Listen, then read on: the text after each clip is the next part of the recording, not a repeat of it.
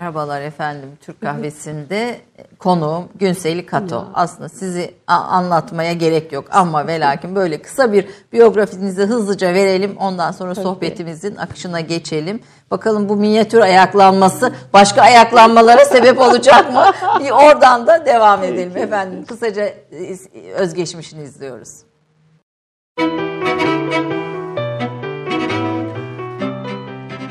Türk kahvesinin bu haftaki konuğu Günseli Kato.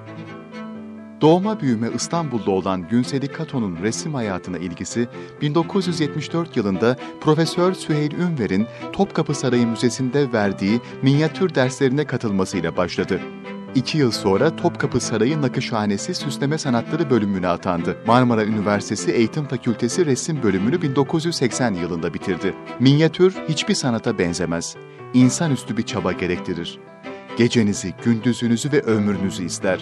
Derin tarih bilgisi ister ve en ufak bir hatanızı da affetmez diyen Kato'nun gençlik yılları Süleymaniye, Topkapı ve Beyazıt kütüphanelerinde minyatür aramak ve tarih öğrenmekle geçti. 1981 yılında Japonya'nın Sato bursunu kazanması üzerine Tokyo Üniversitesi Güzel Sanatlar Fakültesi'nin geleneksel Japon resmi bölümünün ilk yabancı öğrencisi oldu. Japonya'ya gittiğinde 22 yaşındaydı. Üniversitede eğitim alırken bir taraftan da minyatür konusunda dersler vermeye başladı. Ülkenin dört bir yanında açtığı sergiler ve verdiği konferanslar ve seminerler birbirini izledi. Kato, Japonya'da geçirdiği 17 yılın sonunda Tokyo'da kendi adına açtığı bir minyatür okulu da olan, herkesin tanıdığı ünlü bir sanatçı haline geldi. 1985 yılında İslam seramik sanatı uzmanı Takuo Kato'nun atölyesinde seramik çalışmalarına başladı. Kato, öğrencisinin bu sanatı uluslararası düzeyde temsil edecek yetenekte olduğunu fark ederek bildiği her şeyi öğretmeye başladı. Takuo Kato'nun atölyesinde hem sanatını devam ettirdi hem de Kato'nun seramik sanatçısı olan oğluyla evlenerek bir aile kurdu. 12 yıl evli kaldıktan sonra kızıyla birlikte Türkiye'ye geri döndü. Türkiye'ye döndüğünden bu yana Türk ve Japon kültürlerini harmanlayarak ve minyatür sanatı öğelerini performans, heykel ve resim gibi alanlara taşıyarak gelenekseli çağdaş sanat anlayışıyla buluşturan eserler ve sergiler ortaya çıkardı kültürel öğelerle hem geçmişi vurgulayıp hem de kültürler üstü bir alan oluşturmayı amaçlayan Günseri Kato, bu farklı sanat disiplinlerini ve ideallerini buluşturduğu sergilerini İstanbul'da ve dünyanın birçok ülkesinde tarihi mekanlarda sergileme imkanı buldu. Tokyo Güzel Sanatlar Üniversitesi'nde aldığı eğitim ve Japonya'da sağladığı malzemeler eserlerinde farklılık oluşturdu. Minyatür geleneğinden yola çıkarak bir kültür birleşimi eserlerine ilham verdi. Bugün de bu çerçevede sanat çalışmalarına devam etmektedir. Bahçeşehir Üniversitesi İletişim Fakültesi'nde ders vermeye devam eden Kato, Anne Çocuk Eğitim Vakfı'nın yeni projelerinde yer almaktadır. 2010 yılından bu yana Türk televizyon kanallarında kültür ve sanat hakkında programlar yapmakta ve sunmaktadır. Kato'nun resim serüveni de, hayat serüveni de Anadolu uygarlıklarından dünya uygarlıklarına doğru rengarenk bir açılımı hissettirir. Bu özellikleriyle dünyanın tanıdığı bir Türk sanatçısı olan Günseli Kato'nun konuk olduğu Türk kahvesi başlıyor efendim sığmadı. Sığacak gibi de görünmüyor zaten bütün bunlar. Biz Türk kahvesinde Türkiye'ye değer katmış isimleri konuk etmek istiyoruz ve izleyicilerimizle onların hayatından, tecrübelerinden, bilgisinden, süzgecinden geçmiş böyle küçük hatıraları, anıları, tecrübeleri paylaşmak istiyoruz. Tekrar hoş geldiniz diyorum. Ee, bir röportajda elim kanatana kadar çalışırdım dediğinizi okudum ve çok etkilendim. Yani elinizi kanatacak kadar uzun saatler çalışma ile ortaya çıktı bu e, özgeçmiş, bu sanat çalışmaları. Bir kere tebrik ediyorum. Müthiş bir e, tanıtım yapmışsınız. Siyah beyaz olması da çok etkiledi.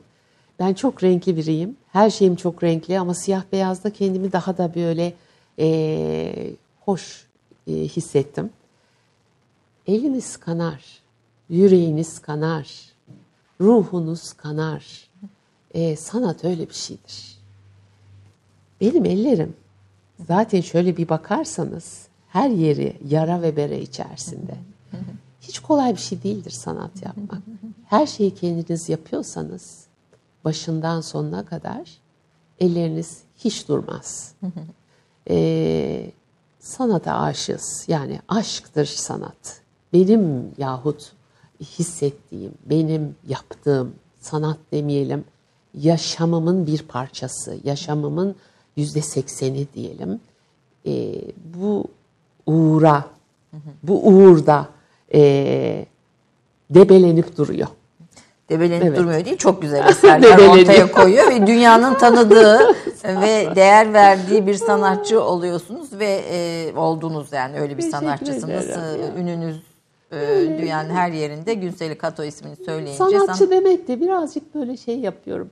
Ee, çok gerçekten söylüyorum. Ee, çok ağır bir şey esasında. Sanat ve sanatçı demek. Biraz buhran insanıdır bu sanatçılar ama böyle belki bundan dolayı mıdır? Ben buhranlı bir sanatçı değilim. Ay, Onu söyleyeceğim. Siz öyle değilsiniz. Son derece neşeli. Ee, yapıyla da ilgili tabii ki. Ben hayata ve yaşama çok neşeli bakan biriyim.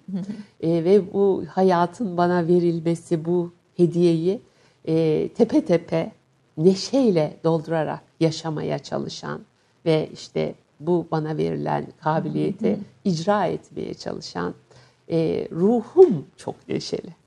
E, ne nasıl bir şey?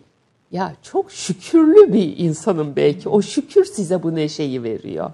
E, sağlık versin tabii. Önce sağlık çok önemli. Ruh sağlığı da çok önemli. Elbette. Ruhunuz sağlıklıysa zaten neşelisiniz. Çok şükür Müthiş demek. bir şey bu. Çok şükür demek. Öğrencilerinize böyle mi anlatıyorsunuz sanatı? Yani ilk böyle derse başladınız sanat nedir ve sanat üstünden bir bilgi ve tecrübe aktarımını yaparken ne anlatıyorsunuz? Biraz onu dinlemek istiyorum. Çünkü biz hep şikayet ediyoruz. Gençler onu bilmiyor, bunu evet, bilmiyor evet. filan ama biraz da bizim onlara anlatma biçimimizle ilgili de bir sorun olabilir. Sizin yönteminizi merak ediyorum. Öğrenciniz olmayı da çok şanslı e, buluyorum. Teşekkür ederim. Ee, şöyle bir şey. İstanbul'dayız madem. İstanbul'da bir e, üniversitedeysem İstanbul'la başlıyorum. Mekanla başlıyorum. Yaşadığımız o yollar ve o mekan içerisinde neyi gördünüz? Neredeyiz biz? Buranın tarihi nedir? Neden İstanbul'u tercih ettiniz? Çünkü öğrencilerin çoğunluğu yurt, e, yurt dışı değil, Anadolu'dan gelme. Hepsi İstanbullu değil. Ee, ve oradan başladığınız zaman onlara bir farkındalık yaratmak önemli olan. Ee, dünya öyle bir e, kaosun içerisinde ki bu sosyal medya ile birlikte hem bir yerden e, farkındayız yaşamın hem de hiç farkında değiliz. Bir kutunun içerisine ya, hapsolmuş hayatları izliyoruz. O elimizdeki aletlerle ve etrafımızı görmeden yaşıyoruz. O görebilme hikayesi benim esas öğretmenliğim. E, görebilmeye başlarsanız çevrenizi, etrafınızı ve kendinizi. Kendinizi görmek de çok önemli. Çünkü o etrafı görünce kendinizi Tabii, belki göreceksiniz. Tabii. O kendinin farkında olması o, o genci büyütüyor ve e, ileriye dönük e, ne yapması gerektiğini ve hangi meslek veya yaşamını nasıl götürmesi gerektiğini o zaman anlıyor. Yoksa üniversiteye girip bir fakülteden mezun olmak sizi e, size yolları açmıyor. Sizin kendinizin farkında olmasıyla birlikte e, yollarınız açılır. Başarılı veya başarısız veyahut işte ekmeğinizi kazanır kazanmaz e, yahut mutlu olur yahut mutsuz olursunuz. Yaşa, yahut neşeli olursunuz yahut bunalımda olursunuz. Ve gençliğin öyle bir e, zor dönemidir ki üniversite dönemi e, bunalıma girme eşiğinden dönülür hep. Bir kere yaş olarak, bir kere aileyle olan çatışması, toplumla çatışması, siyasi çatışması, olmak isteyip de olamaması, kendine olan güveninin daha oturmamış olması bunların hepsi çatışma. Peki bu çocukları bizim rahatlatmamız gerekiyor. Eğitimden önce bir kendisine güven ve kendinden e, emin olması. Mutmain olmak. Evet mutmain olmak. Ne güzel kelimedir o mutmain Evet. olmak ya. Ağzınıza sağlık. E, mutmain olmak. E, o halde biz eğitime, e, ben sanat eğitimi veriyorum. Art and Concept diye bir sanat ve çevreyi tanıma ve e, sanatsal neler var çevremizde İstanbul'da. Tabii ha, her attığımız adım sanat esasında. Bizim fakültemiz e, Karaköy'de. E, Karaköy demek Tophane demek. Tophane demek Beyoğlu demek. Öyle değil mi? Tabii. Bir- birbirine evet, geçmiş. birbirine geçmiş. Galata Köprüsü, Eminönü hepsi bir arada. Tarihin en hareketli ve en müthiş dönemleri ta Cenevizlilerden itibaren Cumhuriyete kadar baktığımızda biz her gün sokakta olsak her yeri keşfedemeyiz. A-. Mümkün değil. Mümkün değil.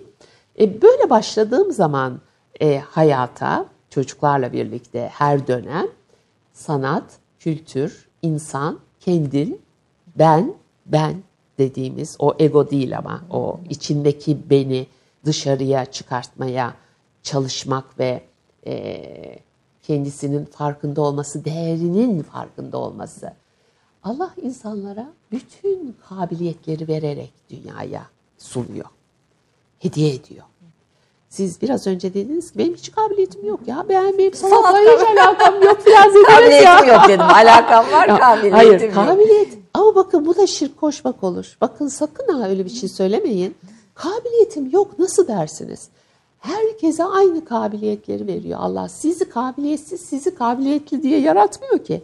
Sizin şansınıza çevreniz, e, eğildiğiniz konular, e, merak ettiğiniz konular sanatın dışındaki konular olmuş. Hukuk mu? Ha, İletişim okumuştunuz Evet, siz. evet. Ben de size hep hukuku ya- yakıştırırım biliyor musunuz? Siz çok iyi bir e, savcı falan olurdunuz. Ben yok olamazdım. Olurdunuz. Zor karar veririm. Hayır şöyle bir cool duruşunuz var Evet, ya. ama zor böyle karar bir- veririm. İyi bir avukat böyle cool böyle güven veren Kızım falan. avukat oldu. Öyle mi? Oldu mu? Ee, işte kendini e, bilebilmek için belki bundan sonra çıkacak. Hiç belli olmaz. Yani resim yapmak, sanatın bir kolunda müzik, resim, opera neyse işte sanatın bu bin bir türlü e, tavrı var, duruşu var.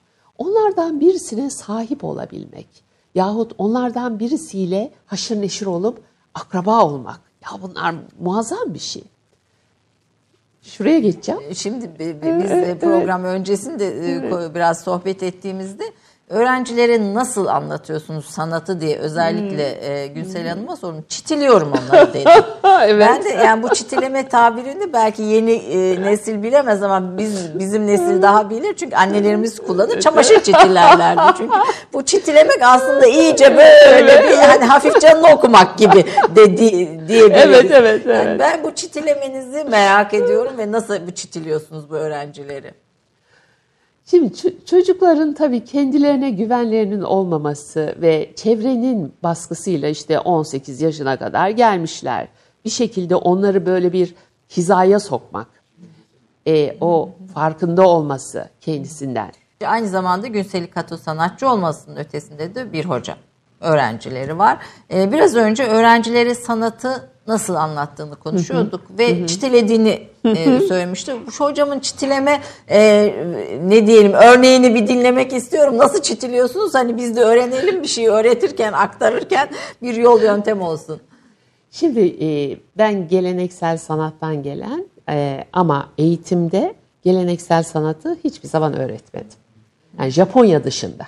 Türkiye'de benim öyle bir öğrencim olmadı. Japonya'da ama minyatür Tabii anlatıyor. tabii tabii. Japonya'da 40 senedir yani 80'li yıllardan itibaren benim hali hazırda okulum var orada. Sizin isminizi taşıyan. Benim ismimi taşıyan evet evet ve Japonca ders anlatıyorsunuz tabii orada. tabii tabii o, o ayrı mesele. O oradaki geleneksel Osmanlı sanatı, minyatürü, tesibi işte bütün bu geleneğin e, klasik usul eğitimi devam ediyor ve benim yetiştirdiğim öğrenciler e, öğretmen oluyor, e, sertifika veriliyor ve böyle devam ediyor. İlgi var mı peki bu Çok arada? ilgi var. Japonya'da. Çünkü Japonlar doğuştan zaten sanatçı. E, öyle eğitildikleri için küçük yaştan itibaren çok da merakları var. Okumayı da çok sevdikleri için e, merakı olan milletler sanatta da her konuda da ileri gider biliyorsunuz. Merak çok önemli.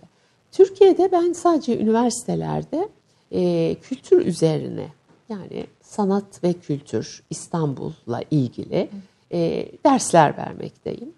Ama bu sadece kültür dediğimiz şey de e, bir yapıyı, bir mimari yapıyı anlatmak değil, şehrin içerisindeki bütün yaşanmışlığı, ya içinde yeme içmesinden tutun, e, yaşanmışlığın bütün maddelerini e, bilebildiğim kadarına, öğrenebildiğim kadarına, merakım düzeyinde bu yaşa kadar neyi merak etmişsem, neyi öğrenmişsem çocuklarla paylaşmaya çalışıyorum. Ve bu şehri fark etmelerini istiyorum. Şehri fark ederken de kendilerini fark etmelerini Fark istiyorum. ediyorlar mı peki? Fark ediyorlar. İnsan öyle bir yaratıktır. Mesela nasıl anlatıyorsunuz? Şimdi işte bu çitileme dediğimiz konu biraz avam bir tabir olabilir belki ama e, nazik nazik, zarif zarif bir şeyi anlatırsanız uçar gider. Deli dolu bir yaşta yaşıyorlar. 10, 18 yaş, 19 yaş. E, algıları o kadar farklı ki bir kere dijital bir algıları var ve o kutunun içine bakarak yaşıyorlar. Sizin anlattığınız şehirle ilgili, sanatla ve kültürle ilgili bir şey onların e, dikkatini çekebilmesi için biraz işte bu çitileme dediğimiz avam o kelimeyi kullanıyorum ama e, biraz bağıra çağıra, biraz e, tartaklayarak, e, biraz doğduğu ülkenin değerlerini hani zorla göstererek e, beynine sokarcasına hem espri hikayeleriyle, ritüelleriyle, benim yaşanmışlıklarımla e, birazcık da azarlayarak, farkında olmadıklarından dolayı azarlamak da iyi bir şeydir. Onun ruhi durumunu çökertmeden, ezmeden azarlamak. Bakın bunların hepsinin bir dengesi var. E, işte ona ben çitileme diyorum. Çocukların hoşuna da gidiyor esasında. E, merak da ediyorlar. Arkasından ne gelecek, nasıl çitileyecek acaba hoca bize? Değil mi? Anlatabildim mi? hani Karaköy'ün ortasındasınız. Tophaneyi bilmiyor. 3 senedir geliyor gidiyor okula Kahveleri ama, biliyor ama. Kahveleri biliyor ama. E, Kılıç Ali Paşa Camisi'ni bilmiyor, görmemiş bile. Hadi gidelim dediğin zaman ay hocam ay, camiye gitmeyelim diye başlıyor. Çünkü onun hafızasında cami dediğin şey sadece dini, siyasi filan böyle bir olgu. Siz nasıl anlatıyorsunuz Ben camiyi? mi? Bir kere Kılıç Ali Paşa'dan giriyorum. Kılıç Ali Paşa niye cami yaptırmış? Kim, nasıl yapılmış o cami? Oralar nasıl doldurulmuş? Nasıl planını e, e, Sinan yapmış? Sonra ne zaman restore edilmiş? Hamamı filan falan. Cami demek bir yaşam, yaşamın bir parçası demek. E, cami demek putlaştırılmış bir mekan değil. E, senin kendi başına kaldığın, e, kendini dinlediğin, e, Yaradan'la birlikte olduğun bir mekan. Zaman zaman e, kendini hissetmek istediğin, tanımak istediğin zaman böyle mekanlara girip e, bir düşün, bir dinle, sesini dinle, mekanın sesini dinle. Sen yurt dışına gittiğin zaman kiliseleri, mabetleri hepsini geziyorsun da kendi ülkendeki bir mabedi ki bizde putlaştırma da yoktur. Öyle put haline de getirmeyiz mabetlerimizi. E, mabet demeyelim camiyi bir yaşam yeri esasında. E, bunu söylediği zaman farklı o zaman algılamaya başlıyor. Diyor ki ha ben öyle düşünmemiştim hocam. Şimdi ben girince oraya namaz kılmazsam eğer işte beni şey yapar, hoca efendi şöyle yapar, böyle yapar filan falan. Hep böyle olumsuz e, nitelikte şeyler söyleyince beni rahatsız ediyor bunlar. Onu olumluya çevirmek esasında, normale çevirmek, normal yaşamın içerisinde bir parça olarak göstermek. Bunlar o kadar önemli ki Evet. e, işte eğitim dediğimiz budur. Çocuğun gözüne bakarak onun ruh haline göre konuşmak demektir. Herkesin algısı da aynı olmuyor. Benim sınıfımda en aşağı 50 kişi oluyor. 50 kişinin ne hissettiğini ben gözlerinden hissederim. Bazısı alır, bazısı almaz. Bazısı küser, bazısı e, saygısızdır. Şimdi onların hepsini bir arada e, Yönetmek. e, yönetmek de büyük bir beceri ve yorgunluk esasında. Ama Allah bana böyle bir misyon vermiş. Bu misyonu neden e, bu çocuklarla paylaşmayayım? Ve bu ülkeyi ben seviyorum. E, siz Japonya'da 17 yıl yaşadıktan sonra Türkiye'ye döndünüz. Niye kalmadınız? İşte dünyanın en zengin, en gelişmiş, bula bula diyebileceğimiz bir sürü şey, özellikleri olan bir ülkeden ülkenize döndünüz. Herkes işte yurt dışına gitmekten söz ediyor. Hele bugünlerde çok da moda. Niye? Niye? Hah, toprak çekiyor canım. yani, Tabii elbette. Her giden döner. Eninde sonunda döner. Bu ülkenin toprağı çeker insanı. Şimdi e, okumuşum, e, resmi olarak işim, eşim, her şeyim mevcut. Ama bir, bir yerde bir, bir beni rahatsız eden, beni mutlu etmeyen, beni huzursuz eden de bir şeyler var. E, hayat o kadar kısa ki. Bu hayat bize öylesine bir altın tepsiler içinde sunulmuş ki ben o hayatı e, kendi isteğime göre yönetmeliyim. Herkes yönetebilir mi? Hayır Tabii. yönetemez. Bazı olumsuzluklar, e, bazı avantajlar, dezavantajlar ve hele hele bir çocuğunuz varsa, hele anneyseniz, anne olmuşsanız, e, o çocuğunuzun da geleceğini ve işte e, yaşamını düşünerekten yaşarsınız. Benim dönme zamanım gelmişti. Öyle olması gerekiyordu. Şu var, akıl veriyor Allah değil mi? İradeler veriyor. Siz onlardan birini seçiyorsunuz. O da sizin kaderiniz oluyor. Seçtim. Döndüm. Ezildim bir kere. Japonya'da. Japonya'da bir kadın olarak. Bir kadın olarak. Ya o gelişmişliğin ol- altında ha. acayip bir sınıf ve kadın tahakküm tabii var ki, herhalde. Tabii. Şimdi dünya ataerkildir biliyorsunuz. Bütün dünya ataerkildir. Ah benim ruhum şunu diyor. Anadolu ataerkil değildir. Bizim topraklarımız anaerkildir. Gelen geçmiş, gelen geçen bütün medeniyetlere baktığımız zaman da burada bir ana erkilliği hissedersiniz. En yakın dönemde Selçukludur. Tabii. En yakın bizim izleyebildiğimiz çok ana erkildir. Evet, bu topraklarda da sorun var.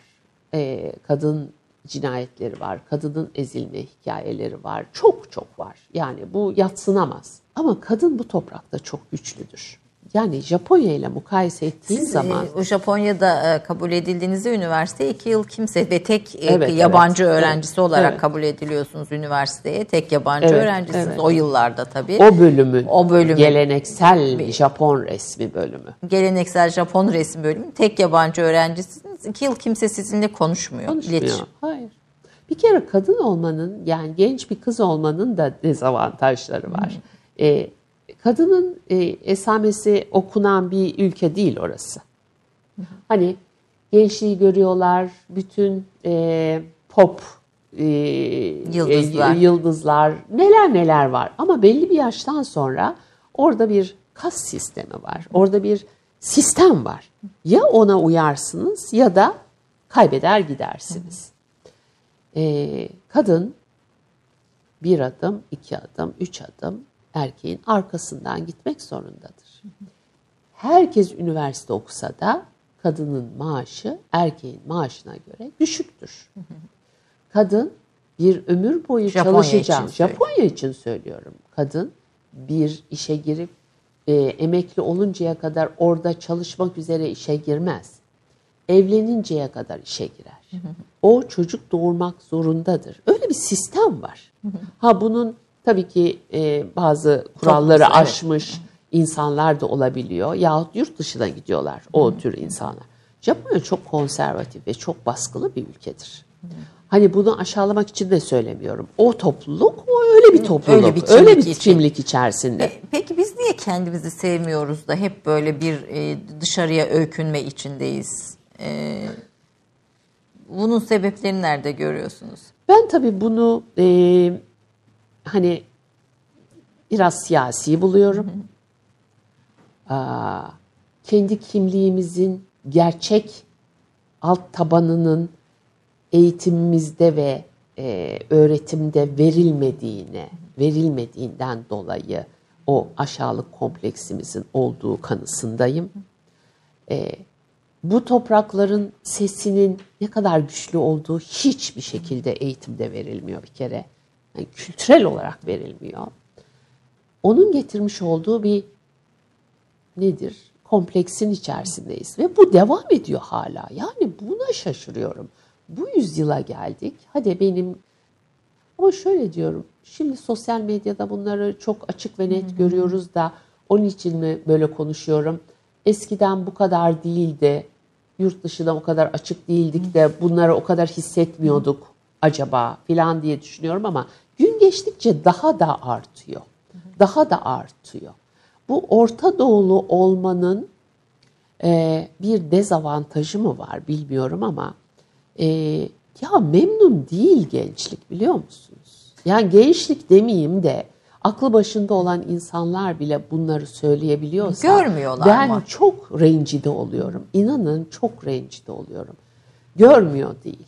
Farkında değil. Farkında değil. Ee, o, o kimlik sorununun e, işte bu anaokulundan itibaren, ilkokuldan itibaren e, verilmesi gerekiyor. Eğitimin de çok şık bir şekilde verilmesi gerekiyor. Kendimizi fark kendimizi ettirecek. fark ettirecek, değerli kılacak bir eğitim sisteminin olması gerekiyor. E, aşağılayıcı değil de gerçek tarihi, gerçek kültürün verilmesi gerekiyor. Savaşların kaç tarihinde yapıldığı hikayesi değil. değil, insanı anlatma. İnsanı Siz anlamak. e, çok e, soka- e, insanla birlikte, insanla büyüyen bir sanatçısınız. Genellikle sanatçılar biraz snop olur. Hani bu böyle doğal da kabul edilir tabii. E, Evet. Biraz üstenci olur. Biraz çok halkla karışmazlar. Hani uzak dururlar ama siz bunun tersi araba kullanmıyorsunuz. Hayır. Metrobüsler, otobüslerle Evet, yolculuk. evet, tabii, tabii. Hep hep halkın içindesiniz. Atölyeniz birçok insana açık. Çok, Ee, evet. insanla birlikte ve sizin tabii sosyolojik gözlem yapmanıza da büyük bir şey o- olanak e, Onu sunuyor. izlemeyi seviyorum galiba. Evet, ondan besleniyorum. İnsandan besleniyorsunuz. E, Ne görüyorsunuz? Yani bugün ve yine program öncesinde konuşurken de ahlak konusunda da bir erozyonumuz e, veya par- e, ahlakla ilgili sorunlarımızı fark etmemiz olduğunu söylüyordunuz. Kısaca ona da bir değin- değinmek isterim. Yani ne eksik? Adab-ı muaşeret mi? İşte kimlik oturtmak mı? Edep.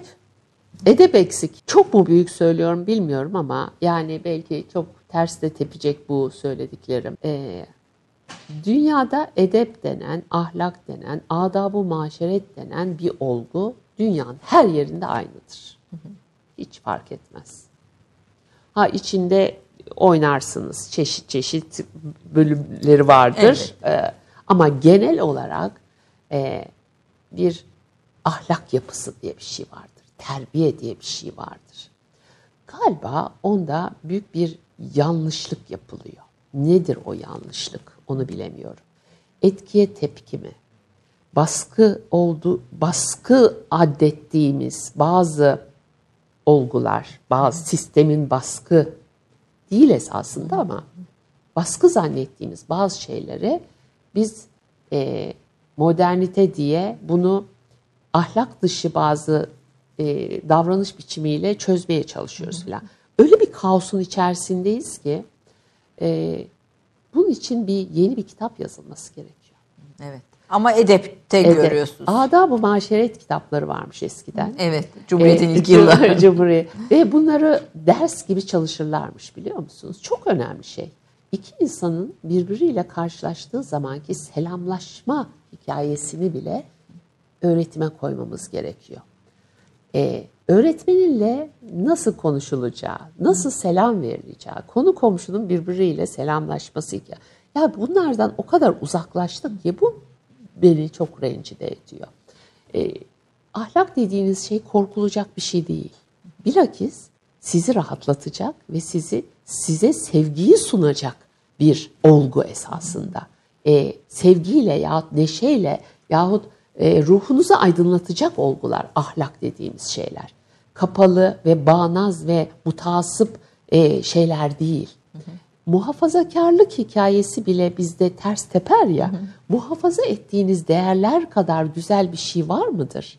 Aile içinin e, deki bazı İlişkiler, değer yargıları, saygı. saygılar, saygı, ilişkiler, değer verdiğiniz bazı ufak tefek e, işte elle tutulur bir şeyler, onları saklamak falan. Bunlardır muhafazakarlık. Yoksa e, dini baskılar değildir. Ben bu ülkenin e, çeşitli dogmalarla, dini baskılarla e, yönlendirileceği kanısında değilim. e, muhafaza ettiğimiz değerlerle, ritüellerimizle hele Anadolu gibi e, bu tasavvufun yeşermiş olduğu bu topraklarda e, bizim damarlarımızda akan bu güzel duyguların, aşk duygularının, sevgi duygularının daha yeşertilebilmesi için e, işte bazı küçük noktalar var.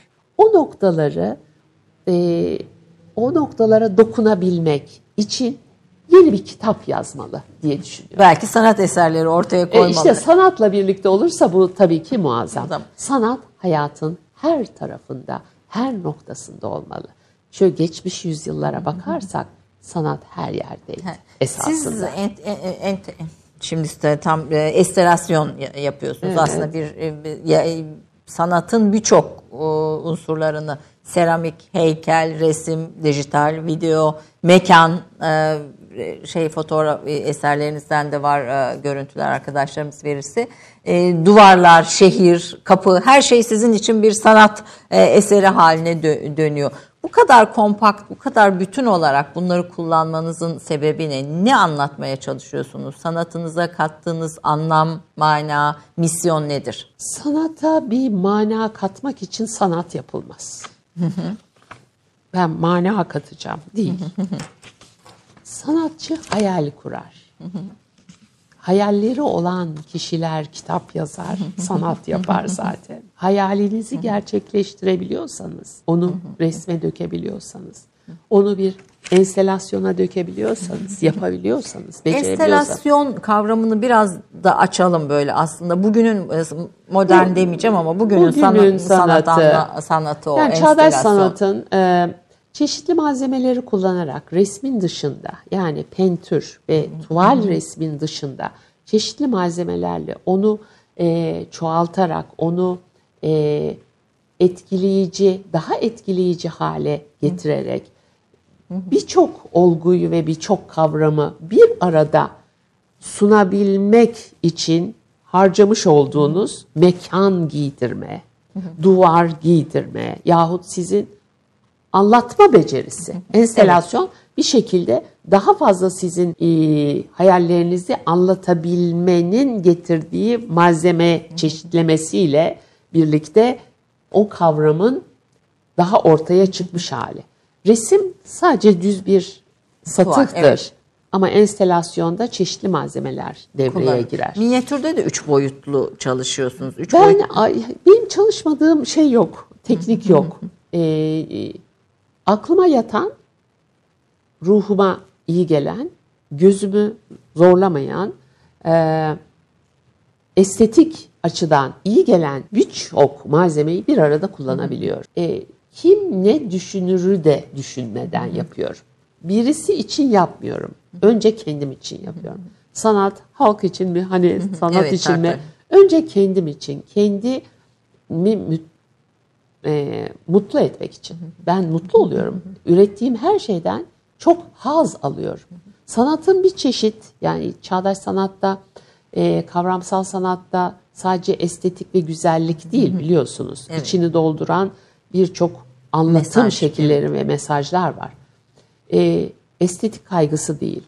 Ama beni her açıdan ki benim esas geldiğim yer minyatür olması dolayısıyla e, onu çağın işte bu kavramıyla birlikte ortaya koymuş olduğum obje veyahut e, hikaye beni önce iyi hissettirmesi gerekiyor. Paylaşmadan önce seyirciyle yahut ne diyelim alıcıyla.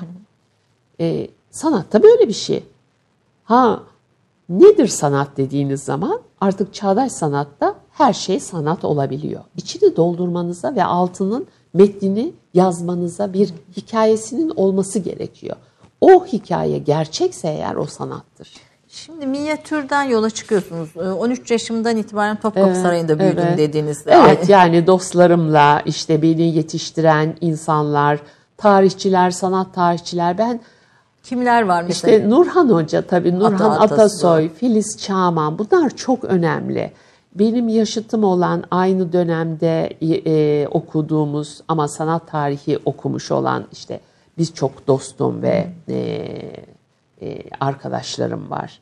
E, e, Süheyl Hoca'ya başladığım zaman e, 1970'li yıllarda e, oraya gelen ulema diyelim. Hı hı. 70'li yıllarda ulemalar vardı. E, bilir kişiler ve ne diyelim e, o dönemin gerçek entelektüelleri. Onların içerisinde büyümenin, el almanın, dokunmanın e, büyük hazını şu anda da yaşıyorum. Bunlar çok önemlidir. Karşılaşma bile çok önemlidir biliyor musunuz? Elbette bir bir şey. E, tabii bu, bunun üstüne bir de doğunun doğusuna gitmeniz. Ya, tabii. O nef, nefesiyle üfürdü diyorum ben. Süheyl Hoca öyle bir sevgiyle ve aşkla bu kültürün e, kalitesini, değerini, güzelliğini ve aşkını öylesine bir üfürdü ki benim dönemimde olan biz üç arkadaştık Semih İrteş, Nusret Çolpan ve Günseli, Günseli o zamanın Günselisi. Biz üçümüz öyle aşıktık ki bu sanata. İşte üçümüz de bu yolda e, gittik böyle. Şahlandık gittik. Ama Nusret siz, rahmetli oldu. oldu. Evet. Evet. Siz e, başka bir boyuta da geçtiniz. Evet. Dünyanın bütün sanat galerilerine kapısı açık bir Türk sanatçısınız. Bu tabii Türkiye adına da gurur verici bir şey böyle bir Türk sanatçısına sahip olmak. E, ben kıymetinizin yeterince e, değerlendirilemediğini düşünüyorum. E, minyatür ve geleneksel sanatlara çok ilgi var. Öğrenciler vesaire. Fakat o geleneksel sanatların formu korunuyor. Bir defa minyatür kalabilir mi gelecekte? Hı hı. Yani veya neye dönüşmeli? Siz mesela minyatür ayaklanması diye burada göstereyim enfes bir şey, bir çalışma bu. Resimleri de olması lazım bizde.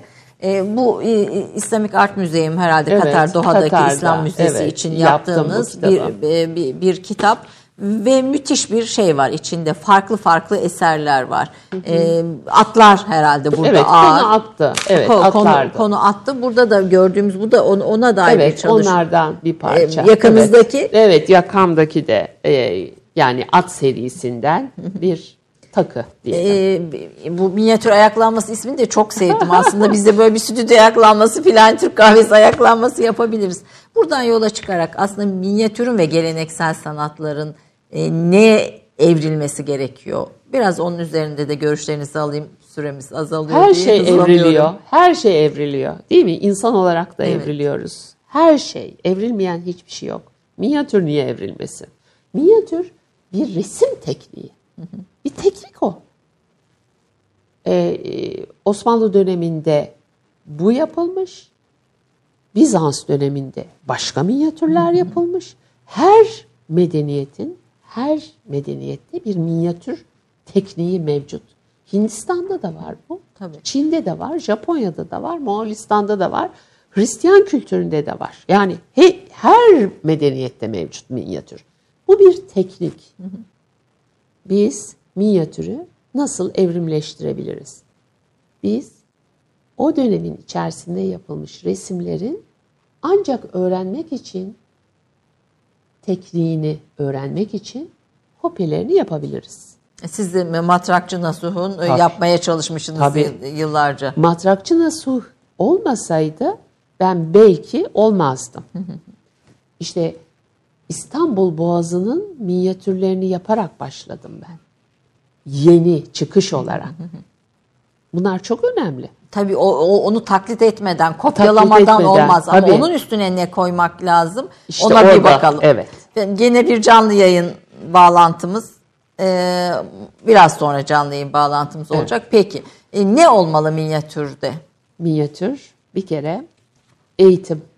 Eğitim çok önemli. Eğitim dediğiniz minyatür tekniğinin eğitimi zaten yapılıyor da onun sanatın tarihinin eğitimini e, ciddi bir sanatçı tarafından verilmesi gerekiyor. Sanat tarihçisi tarafından verilen eğitim başka, sanatçı tarafından verilen eğitim başka. Bakın mentörlük çok önemlidir. Küratörlük çok önemlidir bu tür çalışmalarda. Türkiye'de eksik olan taraf bu.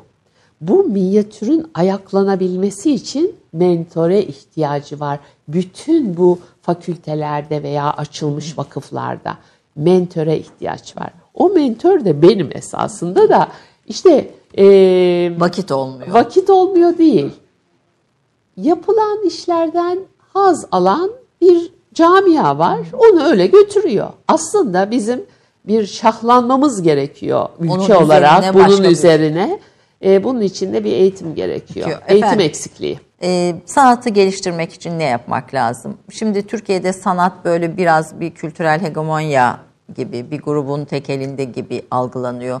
Türkiye'de e, tarafları buluşturmak, e, bir ortak duygu oluşturmak için sanat bize nasıl bir kullanışlı, e, yani daha doğrusu sanat bize ne hissettirecek biraz bunu öğrenmek istiyorum. Biraz da bu sanata karşı ön yargıları, sanatı böyle çok üst kültür e, kavramı olarak görüp ondan uzak durmayı önlemek için ne yapmak lazım? Onu Evet. dinleyerek programımızı nihayetlendirelim. Sonuna doğru geliyoruz. Şimdi ön yargı dediğimiz bir şey var. Yani e, taraflar var. Bir tane, iki tane, üç tane, beş tane değil. Hani ben de bundan çok muzdaribim.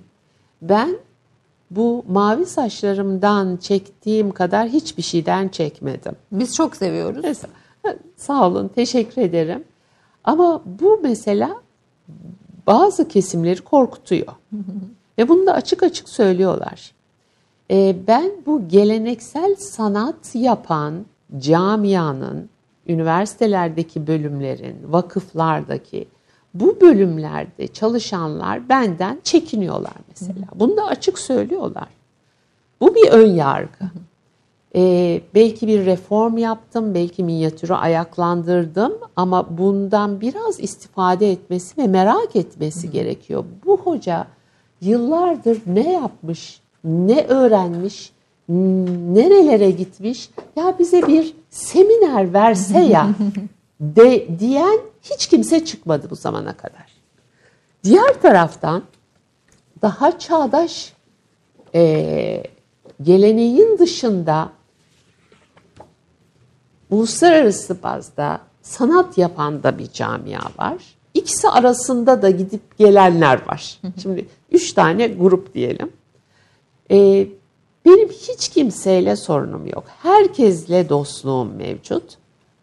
Herkesin de eline sağlık. Bu kolay bir iş değildir. Sanatla uğraşmak çok zor bir iştir. Ekmeğini kazanmak, yaşamak zor bir iştir. Bu grupların birbirine entegre olması, birbirinden de faydalanması gerekiyor. Gelenekçilerin çağdaş sanatçılarla, çağdaş sanatçıların da gelenekçilerle iç içe yaşaması gerekiyor. Üniversitelerde bile ötekileştirilmiştir bu bölümler. Haz etmezler. Bu nedir? Bu da kültür, eğitim ve eee, eksikliğinden geliyor. Yeni bir şey de ortaya çıkmıyor böyle Yeni bir şey de Herkes kendi ezberini çıkarıyor. uyguluyor. Ben her zaman şu örneği veriyorum. Iraklı, Suriyeli ve Mısırlı bir sanatçı bir Türk sanatçıdan çok daha e, evrensel ve kendinden emin eser verebiliyor ve dünyada e, yer edinebiliyor. Ama bir Türk sanatçısı dünyada yer edinemiyor. Çünkü ötekileştirme var kendi aralarında. Kendi kimliğinin sadece kopyasını yapan bir güruh var. Sadece çağdaş sanat üzerine çalışan bir grup var. İkisini birleştirip yepyeni bir kimlik ortaya çıkaran da sanatçı yok. Yani herkesin bir sorunu var Türkiye'de. Bunun e, aşılması gerekiyor ve barışılması gerekiyor. Hani siyaset konusuna da girersek bugün seçim günü. Herkesin birbiriyle barışması gerekiyor. Bu güzel ülkede ferah hur yaşayabilmemiz için.